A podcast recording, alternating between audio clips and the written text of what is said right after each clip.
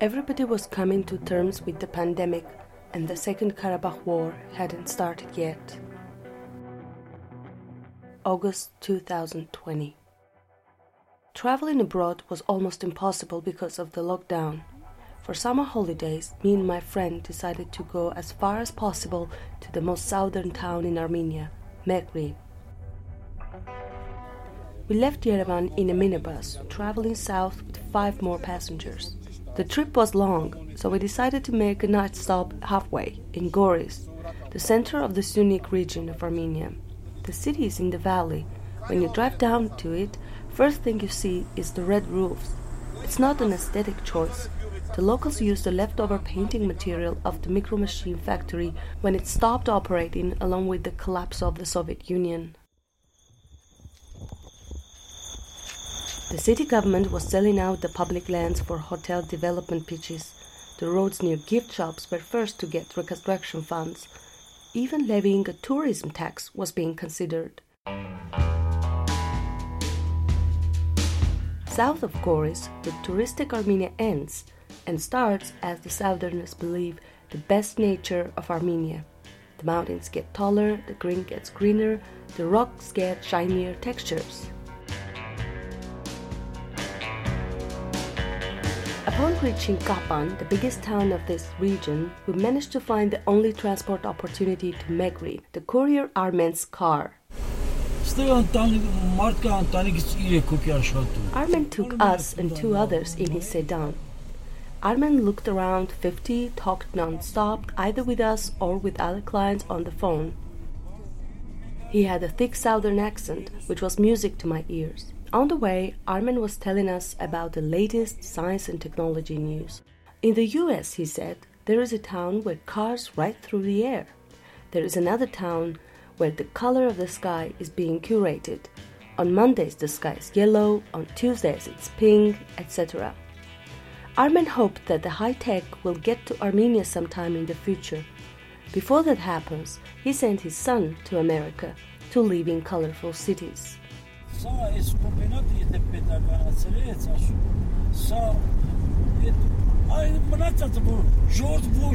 as we drive by Kajaran town, Armen says that the Velvet Revolution will be a real thing if the mine here is nationalized. In this case, no one in Armenia has to do any labor.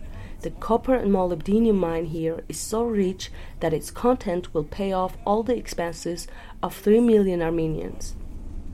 This idea made a fellow passenger angry. He says, Kapanians love labor, they don't work for income. Kapanians have to work a lot and be paid little. If you don't work, you die young.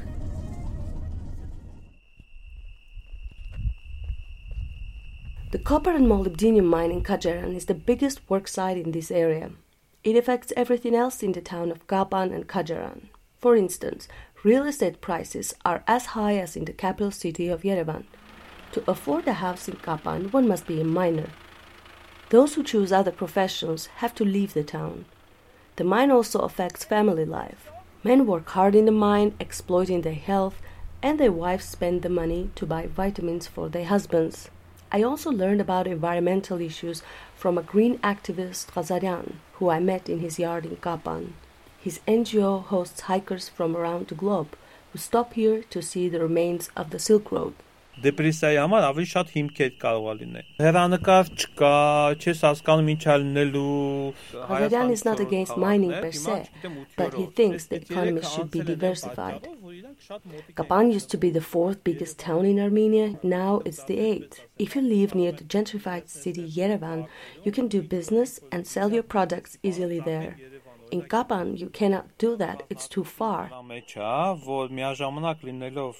Monotonous life, limited prospects in the mining industry, being cut off from the world may well be reason for depression. Hence, the environmental impact of the mine is not the only cause of health issues such as cancer in here. Our car stops in Kajaran. The richest town in Armenia looks desperately poor. One passenger finger points to an ugly pavement and a DIY fence and says, Isn't it a shame so many tourists come here and see this dirt? Further on the road, the car reaches Alpian height. 2,500 meters from the sea level. I could see no one from the car window, but I was aware we are passing by the biggest wildlife refuge in the country. The highway then gets us down to 500 meters above the sea level, the lowest place of Armenia. And here we have finally arrived at our destination, Meghri.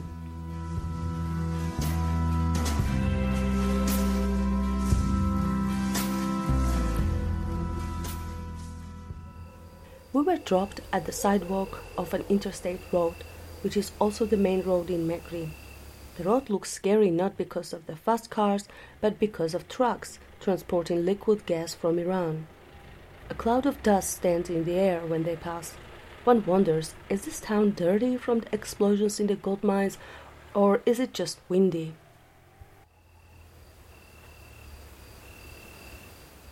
We rush onto the pavement. To go anywhere, one needs to climb up.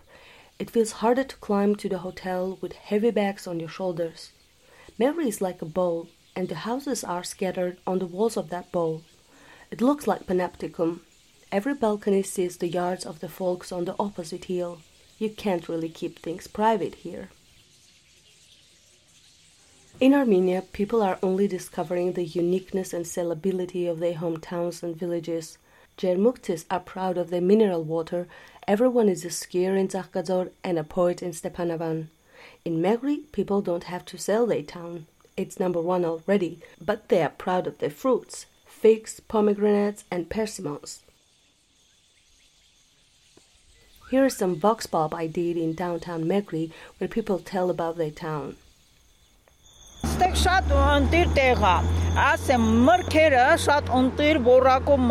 համով, քաղցր։ Ոչ միտեղ Հայաստանում այպես համով մրգեր չկա։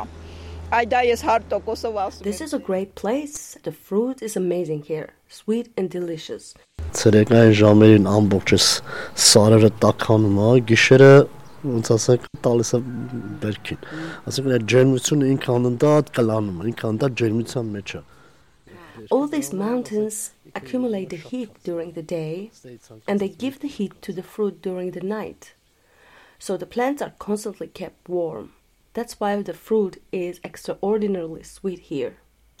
Մեղրեցիները հյուրասեր մարդիկ են, այդ մրգի նման իրանք էլ այդպես քաղցր։ Բոլոր ում տունը գնաս, ես նույնիսկ ռուսներ մեր տունը որ ես այդ գալիս եմ բուրգերը նայելու, ես տանում եմ հյուրասեր։ Meghri people are very hospitable.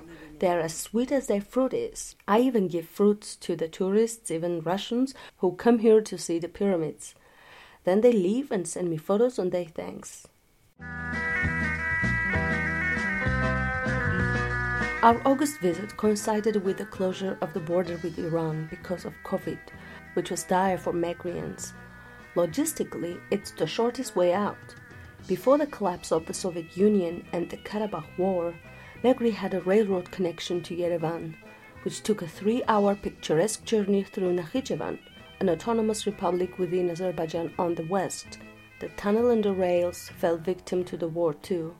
As a result, Meghri is stuck, and the only way to get to the capital is a nine hour drive through a zigzag up the mountain road built by the last Soviet Armenian leader Karen Demirchyan.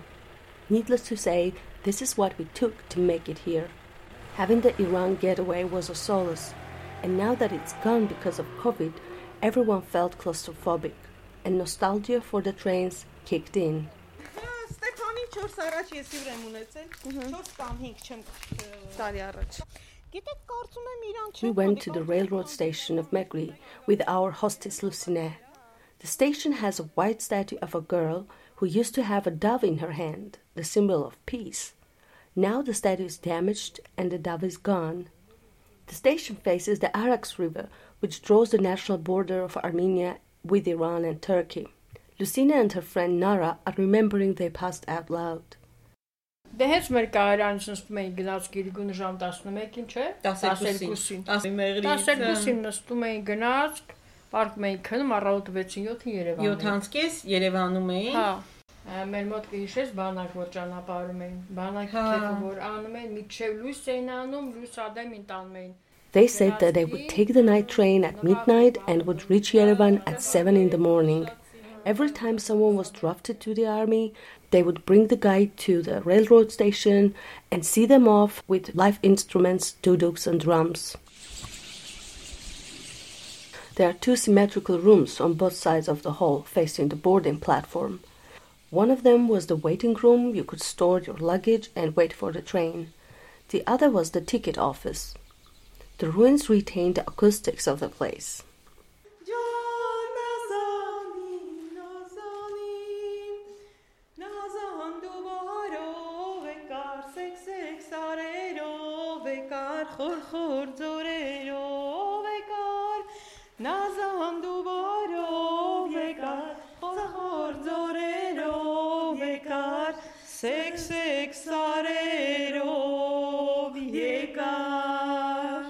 Lucina said that there used to be a statue of Stepan Shahumyan on the square. Shahumyan was probably the most famous Bolshevik of Armenian origin, leader of Baku Commissars too big a figure to be cancelled in the post Soviet era of rising national sentiments. What? Oh,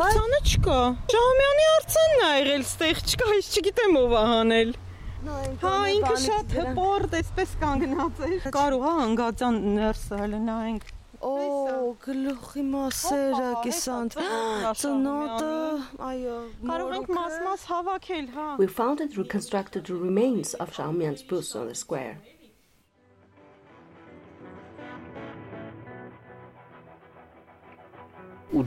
ճանապարհը ճանապարհը Երևանից ինչ գալիս է ճանապարհի ծախսով բանով թանգանում ամեն ինչը Import trucks don't unload here, but in the capital city of Yerevan, 400 kilometers away, transportation costs add up to the market prices of goods. One year later, I returned to Meghri. A year from my first trip, and incidentally 10 months from the Second Karabakh War that happened in autumn 2020. The Nagorno Karabakh conflict, which was frozen for about 30 years, just turned into a large scale war. This conflict dates back to the 1990s when the ethnically Armenian region of Nagorno Karabakh proclaimed independence from Azerbaijan, which was never recognized, and eventually Azerbaijan claimed it back with military force. Conflict has affected the communications of Meghri for 30 years, but now it hurts again, killing about 4,000 Armenian soldiers. At least 20 of them were from Meghri. The photos of the fallen soldiers are turned into huge graffitis and are now part of the Meghri landscape. Nostalgic stories of happy days were not there this time. People were unwilling to chat and were monosyllabic. Maybe I was also reluctant to do Vox Pop as I did last year. It just didn't feel right this time. Compared to the last year, there are so many policy changes. European Union is now funding a road which will shorten the ride to Yerevan by some 80 kilometers, and it will be a faster road through tunnels and flat terrain. The Armenian government did not nationalize the mine but it significantly higher the taxes on mine exploiters by 15%. Some of the raised funds will be allotted directly to the local communities. Iranian border is now open for passengers. There is even some hope that the railroad will function again.